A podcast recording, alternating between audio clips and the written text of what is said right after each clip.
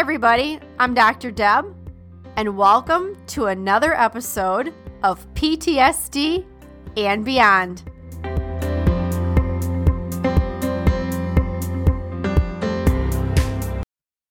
Welcome to the PTSD and Beyond podcast, where we give you insights into post traumatic stress, trauma recovery, healing, and beyond. I'm Dr. Deb Lindh, and in each episode, I have a conversation with a guest who will stimulate your mind, touch your heart, and connect with your spirit, and also give you a greater understanding of yourself and others on this healing and recovery journey walked by so many of us before, wounded healers with lived experience and heroes. Hopefully, we'll also provide a glimpse into possibilities and purpose, hope, and inspiration. Thanks for listening and enjoy the podcast. One last thing, guys, before we dive into today's episode, if you'd like an ad free experience and like early access to new episodes and special events, I want to let you know you can join us at patreon.com. That is patreon.com forward slash PTSD and beyond. All right, let's do it. Hey, everybody, it's Dr. Deb here with PTSD and Beyond. You know, one of the cool things that we offer to you, drum roll please, are the guests that come on. They share their wisdom, they share their nuggets, and they do more than share their time. They actually share the things that they're doing to promote community and to build community, as well as helping other women, children, men, teens all around the world. And today's guest she is a proponent of community building for women. She likes to share her own story, which again, we are a big supporter of people having a platform to share their stories, as well as the work that she's doing. We're going to have all the hyperlinks actively linked. So, you want to go check out more about our guest, you can go ahead and do that. Um, let's give a heartfelt welcome to Jenny Rochelle. Jenny, welcome to PTSD and Beyond.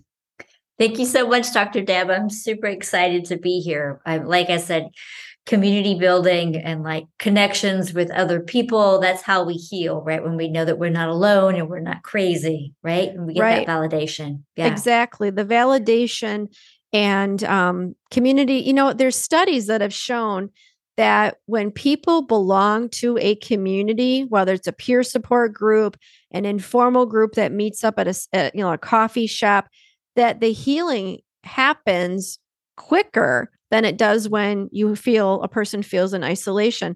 Can you talk with our listeners and share with us about your story? Because I really think that it's going to touch somebody who's listening right now. And I think it'll touch them in a way that will give them hope to say, you know what, I can have this too. This can happen to me too. So, can you share your story with us a little bit? I sure can. I mean, it, it's a long one. I can go all the way back to childhood, but I'll start with more more recent that sort of set me on the path for the work that I do now. Um, so the work that I do, I'm a, I'm a betrayal trauma specialist, and so I work with mostly women who are healing from betrayal trauma.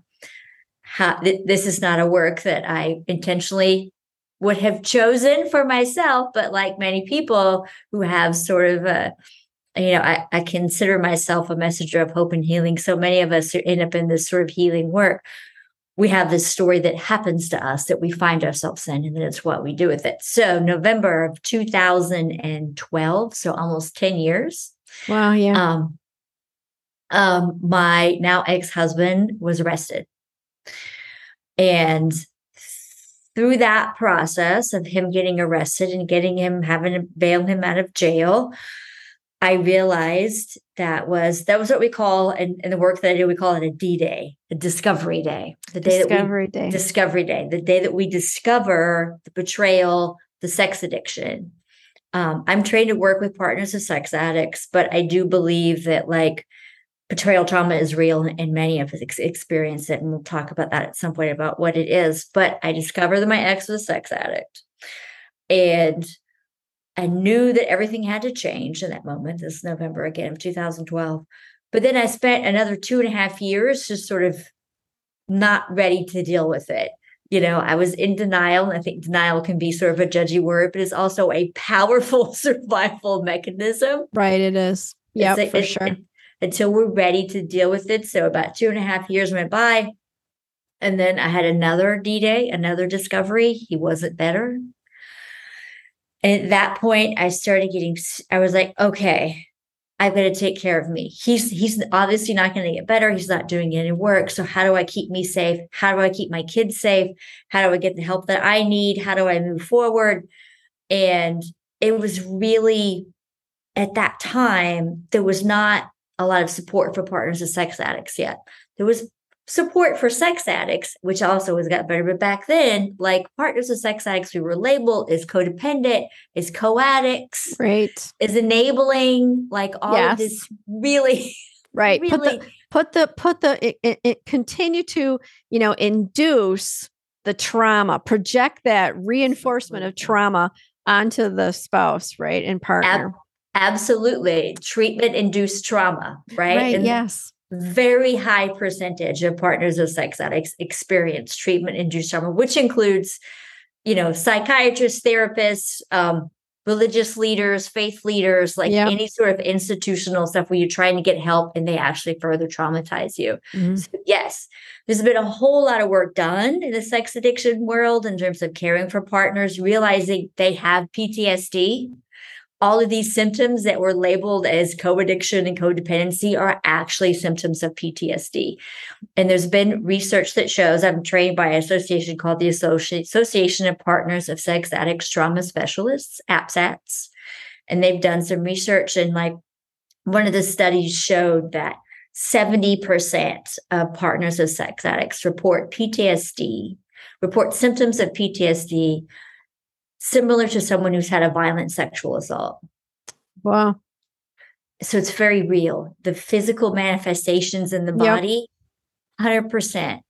So, but there was no credence given to any of that. And so these poor partners of sex addicts are going into couples therapy, right? They look like the craziest person in the room because they're coming out of their skin with anxiety and PTSD. Mm-hmm. So this was me. this is wow. the journey that I was living was how can I help myself? How can and and and so much of being labeled by my husband's therapist, ex-husband's therapist at the time, you that's enabling, that's your codependency. Until Gosh, I yes. finally found a coach who was trained by APSAT. And she was the first word, first person who told me, you have trauma. You have trauma from what happened to you.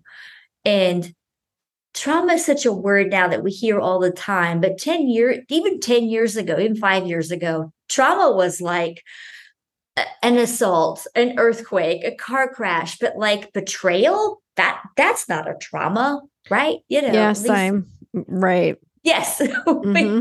we, we really minimize. Now we know that we all experience right like capital t versus small t traumas so I found this person who was like, here's what's going on. You have trauma. You have PTSD. That's why you can't sleep. That's why you're obsessed with what's what's going on in his phone. That's why you want to know where he is at all times. That's why you can't eat. That's why, you know, you feel like you're going crazy. That's why you're hypervigilant, all these symptoms of PTSD. And I got with her, she had a group for women and that was my first partners group that I joined. And I can't, I can't, I can't talk about it with not crying. Like I have to like pause for a moment.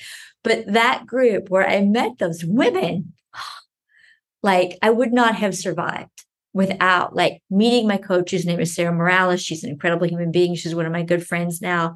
And meeting the women in there who we were all going through the same thing at different points in the journey, like mm-hmm. some of us several years in, um, some divorce, some staying, all different like backgrounds, faiths, socioeconomics, genders, not genders, we're all women, different races, like, but all leaning on each other through this really terrible thing and having somebody really understand what you're going through. Right. Your mom can't, your girlfriend can't like unless they have been in that particular situation they don't really understand what it feels like. Yep. That is the power of peer support and i truly believe that peer support is going to be one of the driving forces of recovery for many mental health modalities because of that connection. Mm-hmm. There can be other folks, say in uh, a vet, for example, that has post traumatic stress symptoms, and um, say myself, you know, a child abuse survivor, and the symptoms of insomnia are the same. The how to is different. What unites us is this the sim is the symptom that's the same. And mm-hmm. then what are you doing about it? Like, okay, so what works for you? And the other thing that I, I like what you're saying here is with women, there's a sisterhood of women. I mean, we already have gender challenges, mm-hmm. you know, in the workplace. Everybody has, not everybody, but most people, most of us, you know, especially at a certain age, can say, oh, yeah, let's talk about that one story of when we worked with a colleague and we were really taken aback by, well, I thought we had a sisterhood here, right? Yeah. And it yeah, wasn't. Yeah. What we can do with with um women's support groups is it reinforces that yes, in fact, we are stronger together, as well as the sisterhood is stronger together because we've all experienced something that has brought us together to unify. Yeah. And you really are a pioneer in the legacy, if you will, of women's support groups with the work that you do. And I thank you for sharing part of your story. Um, we always, you know, share, you know, parts of it. Yes, it's a it's a it's a lifetime of yeah ongoing. Yeah, right. Exactly. It's a lifetime to you know um, condense into you know a few moments here. And through that story, there could be a listener who's saying, oh boy, you know what? That that real yes, the yes piece that resonates. That's that sounds like me. Mm-hmm. So when you were connected with your coach, who's now a friend, which is amazing too, right? You build these long-term relationships. Yes. What are some of the things that working with women now that are are exi- are current challenges that are um, patterns of challenges, if you will, that women are facing today? So much betrayal isol- trauma if i can yeah just, right. yeah yeah. I mean you know unfortunately it, it is isolation you know um and that's why groups are so important but m- most of the women that um that i work with and i just want to stop for a moment and just i just want to feel like i want to explain. One betrayal trauma right is, is at its basic level is when a person or institution we rely on for safety and security betrays our trust. Yep so it's just very like, so like when our parents, family members, whoever someone hurts us, harms us as little girls that we rely on for safety and security, it's betrayal trauma. Yep. Right. When our when our government lets us down, right? When the Catholic Church let people down, mm-hmm. right? Like all that happens, all those are kinds of betrayal trauma. Best friends can do it, coworkers can do it. You're talking about the women, you know, but that's we're supposed to have sisterhood, but they backstab us, right? Mm-hmm. Like that's a kind of betrayal trauma. So I believe we all experience some form of it.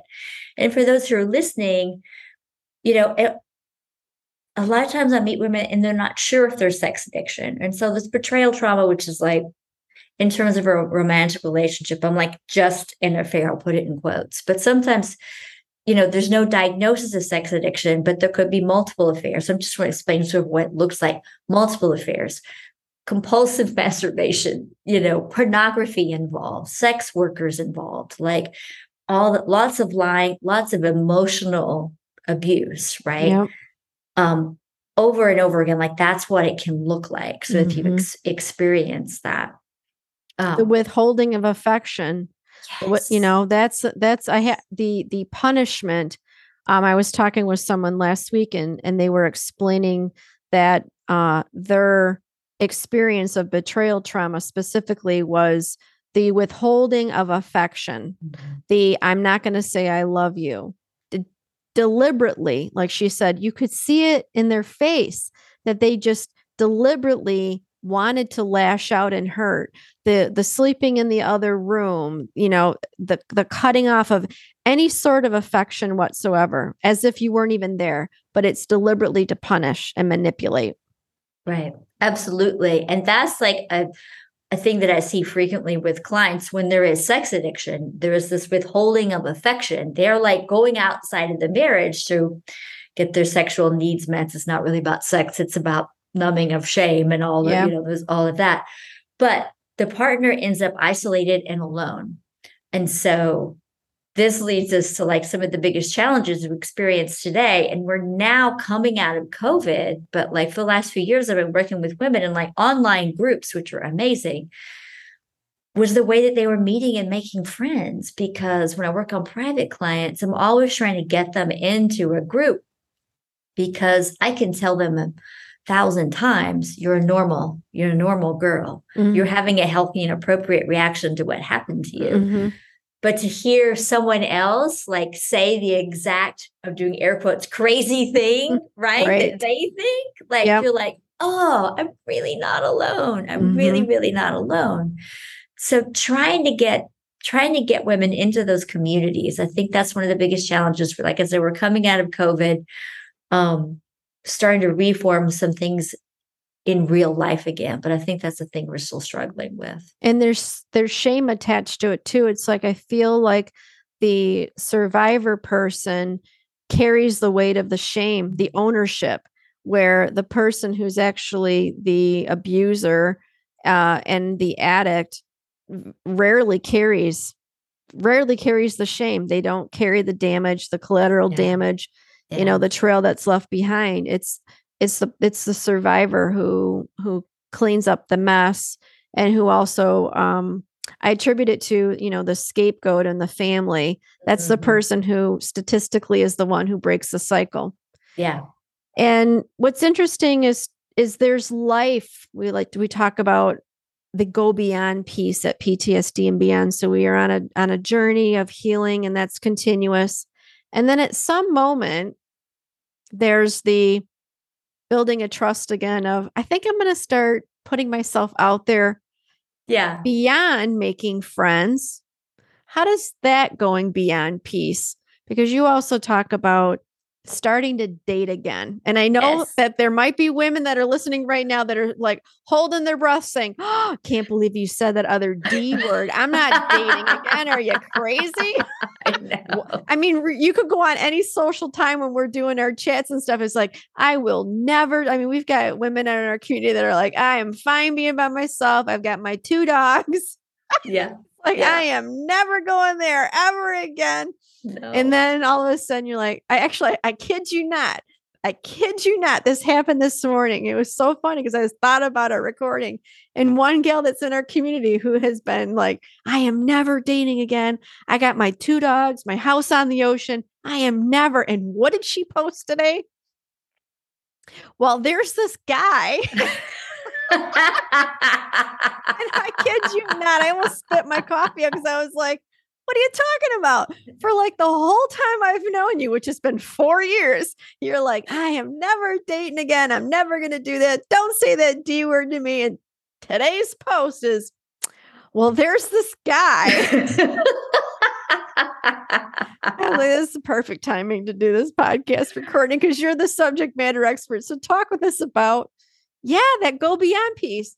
Yeah. Yes. Yeah. You know, I, honestly, for me and my story, it really it started even before I left because I think what of well, I left my, my ex-husband because one of the things that can happen when we're in a toxic abusive relationship is one of the ways we can sort of gaslight or gaslight ourselves or bargain with ourselves is like, well, I don't want to be alone for the rest of my life. Right. Right, I yeah. am, you know, at the time I was I'm 48. I've been this is my third divorce. I've got three kids. Who's gonna want to date me? Right? Who's gonna want me at this point? You're yeah already- that that story that the toxic story we tell ourselves that self gaslighting Yeah. And then we just and it and it can keep us stuck. And so really like choosing to believe I deserve better than this. Mm, I I just reached this moment where I was like, and I, I have a relationship with a higher power that I call God.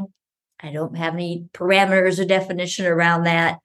Um, but it's the the thing that the entity, the being that I speak to, I believe, that chose to believe that if I wanted a partner and to be in love and find someone to share my life with, that that would be available to me. And it really, if you don't want to talk about God, then talk about it in terms of scarcity and abundance. Do that. you believe there's enough love in the world for you, right? You got to believe there's enough love in the yes. world. And that there's there's a surplus of men, right? Yes. compared to women.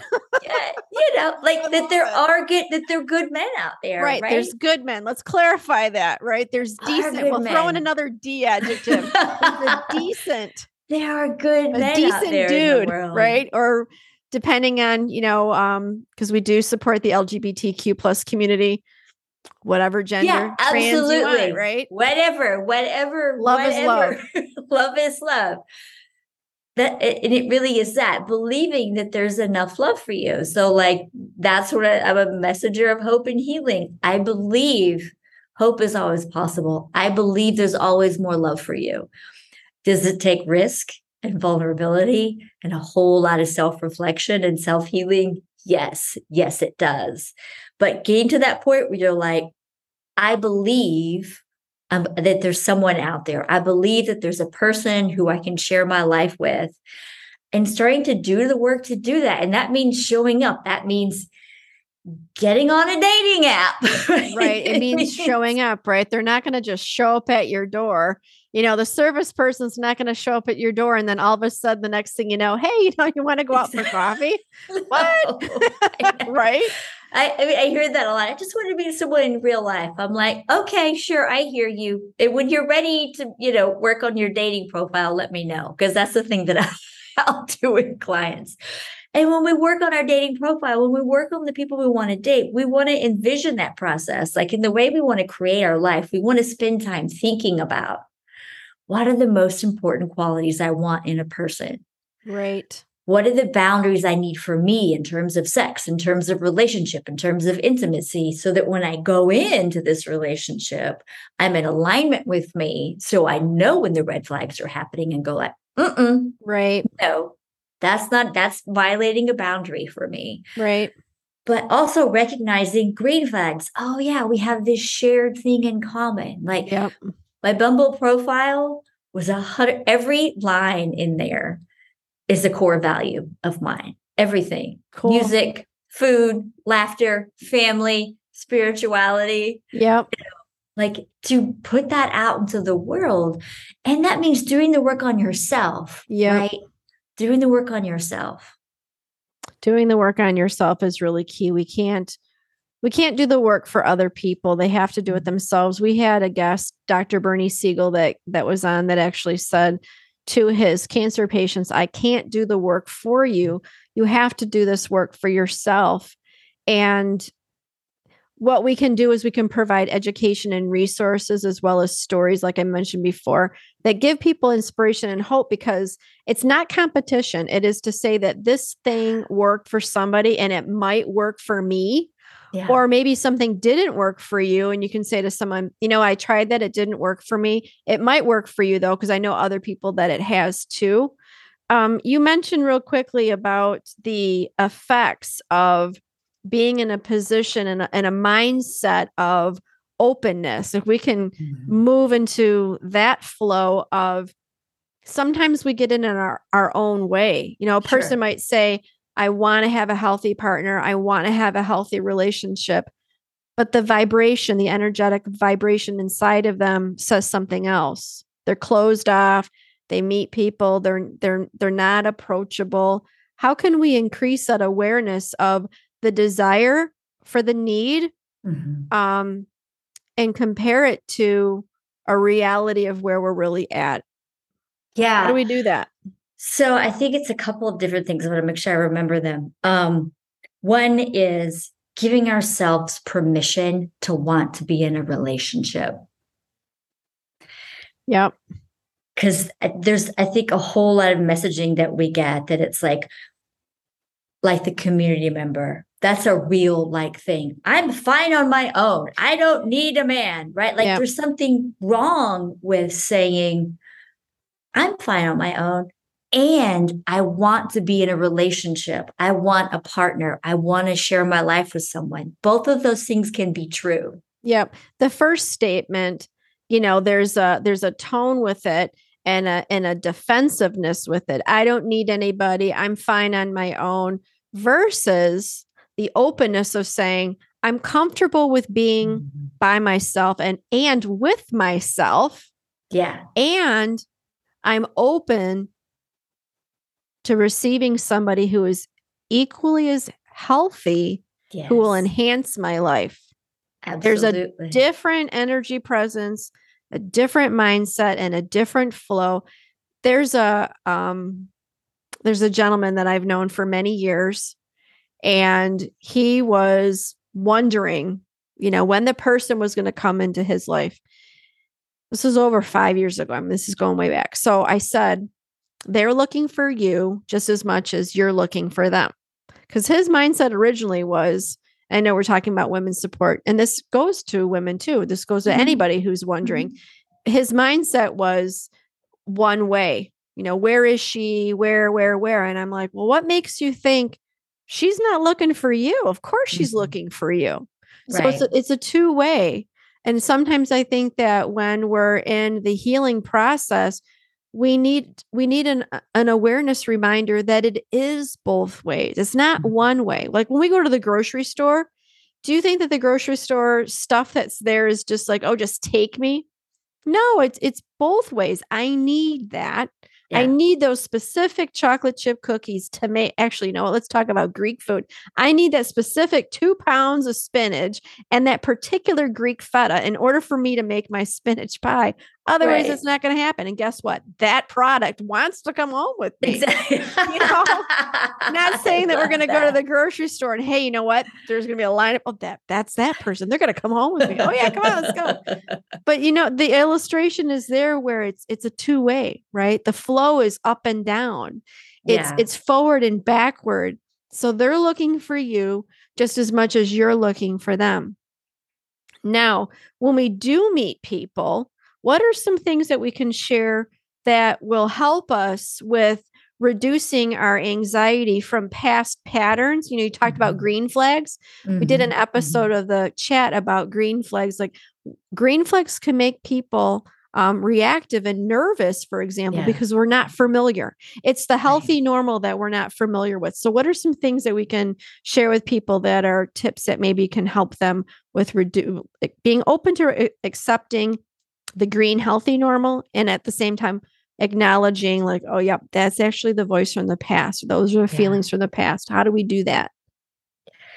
It takes it takes a, a lot of self-reflection. It takes a lot of like recognizing when you're triggered and and knowing oh i'm triggered right now. Mhm. and there's something that's making me uncomfortable. My body's freaking out right? My body is Yeah. my body's like danger danger danger. Right. And then being able to pause in that moment and have your you know your your thinking aware self be like not thinking the the, the observer self that's like is there anything bad happening right now? And like sort of checking in and realizing you're triggered and 10% of what's going on is is in the present 90% may have to do with the past and really coming to terms with like most of us were not raised to feel safe. Yeah. We were we didn't have you know i say our parents did the best we could but you know we didn't have you know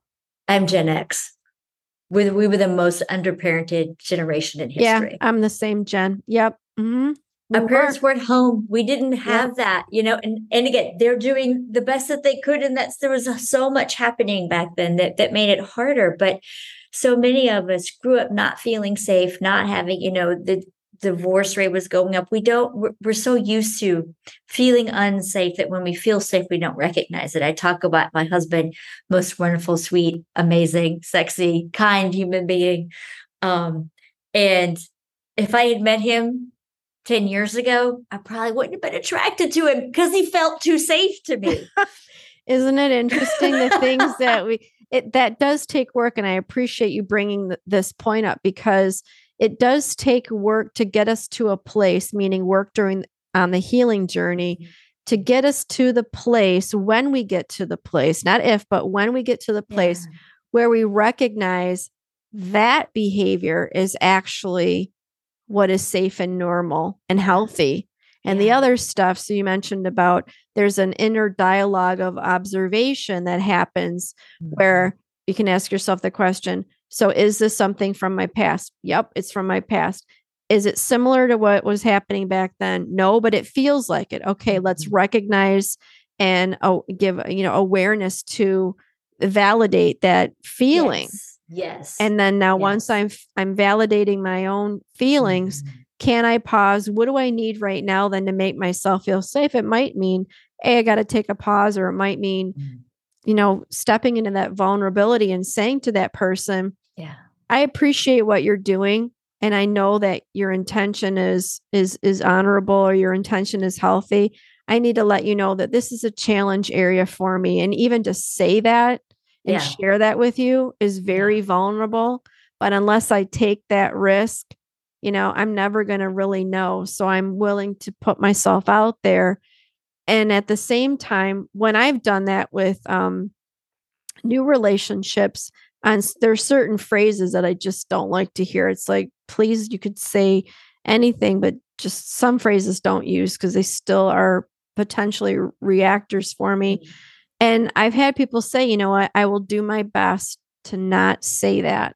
And Yeah. thank you for sharing. And for me, I do the same when someone, or I'll even ask, because, you know, as a mental health first aider, we, we, one of the questions that we do ask people is, are there certain phrases that are reactive for you? Because I want to Mhm. be able to make sure that I'm using trauma informed language language that Yeah. meets your needs, not a generic vanilla. There isn't any generic vanilla. And people are so appreciative. Like, um, yeah, you know what? This is something that doesn't resonate with me. Could if you don't use that, I would really appreciate it. It's like, yes, absolutely. I find myself also correcting the younger generation because um they have a tendency to someone said this was a few weeks ago and i'm not rolling my eyes to be like disrespectful but um they said um that triggers me and i said does it trigger you or are you upset about it there's a Mhm. difference Yeah. we can't use trauma language to say that bothers me when Yeah. you're just bothered. Was that really was that does that really root from a traumatic experience? Well, no. Okay, so we don't use um mental health challenge language as common common language Yeah. you know to say oh that's an ocd moment no it was an ocd moment i actually pointed out someone who was a commentator because they had said oh i have ptsd from that i did i went right on twitter i'm like look you work with red sox nation i cannot believe you actually said that. And Mm. uh, even though they apologized i was like you know what? I've lost all respect for you. I, I especially when you're working in the field and you know you're at that position. So we're continuously re-educating and meeting people with where they're at because as you mentioned before when in the group everybody's on a we're on a path and we're Mhm. at different places. So if you were to look back and say to yourself then now what's something that you would say to yourself back then that you know now Oh man, what would I say? I would I think I would say it's gonna be okay. right? it's gonna be okay it's, it's gonna be okay. It's gonna be better than okay, right? There's gonna be, you know, you're not gonna be alone for the rest of your life. You know, that there's there's more love for you. It's the things that I say to clients now. There's always more love for you. If you want there to be love in your life, there can be love in your life. I love that you were talking about we can't meet someone at the grocery store or that doesn't work like that, or the, that you're talking about the groceries. I do though. One of the practices I give clients is, you know, when we experience trauma, we, we shut down, right? We, of course we do. It's Yeah. self protection. So one thing, groups with other survivors, with other women, are ways to start to open that up. It's a safe place to Yep. experience vulnerability, to receive love and affection. It helps us practice that right right in a safe place and the other thing that i tell people i tell clients to do is when they go to the grocery store make eye contact say hi like in the smallest of ways open yourself to micro connections right to the person making your coffee or like walking down the, one of my favorite things that i do if um I see a woman, I'm like, just to say, I love your shoes. I love your top. I love whatever, right? because you make that little connection and it's just a way of like you're talking about shifting the energy or the vibration of how we show up in the world and we do have to be open Yeah, we do. We do. It's interesting too if people will keep it doesn't have to be something formal, but I have a journal that I call my miracle journal. Mm-hmm. And I jot mm-hmm. down like these little things that are I can't say that they're coincidental anymore. It's like, okay, mm. this is a serendipitous thing. All right, what are the odds of this? Yeah. A lot of self talk while you're in the car. Holy buckets. Like, what were the odds of that happening? That happened yesterday. There's this deer. And it was weird because I was like, uh, what are you doing on the side of the road? There was no place for this deer to go.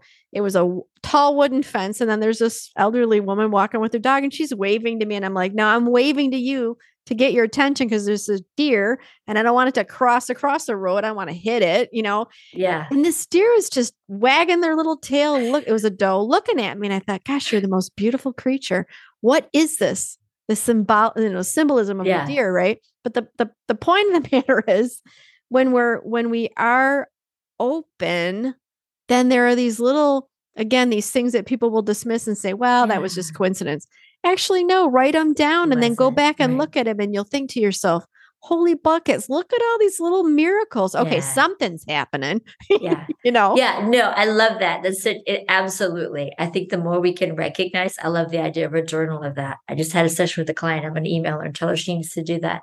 Recommend that she does that because we can feel so lost and alone. But when we start to pay attention, right it's always around us. We're being cared for. It's just when we're so shut down, it's hard to see, you know, why is it, why is my life so hard? Why aren't I meeting anyone? Well, there's a person at the coffee shop who says hi to you every day. Right. It's learning to see where we are being cared for.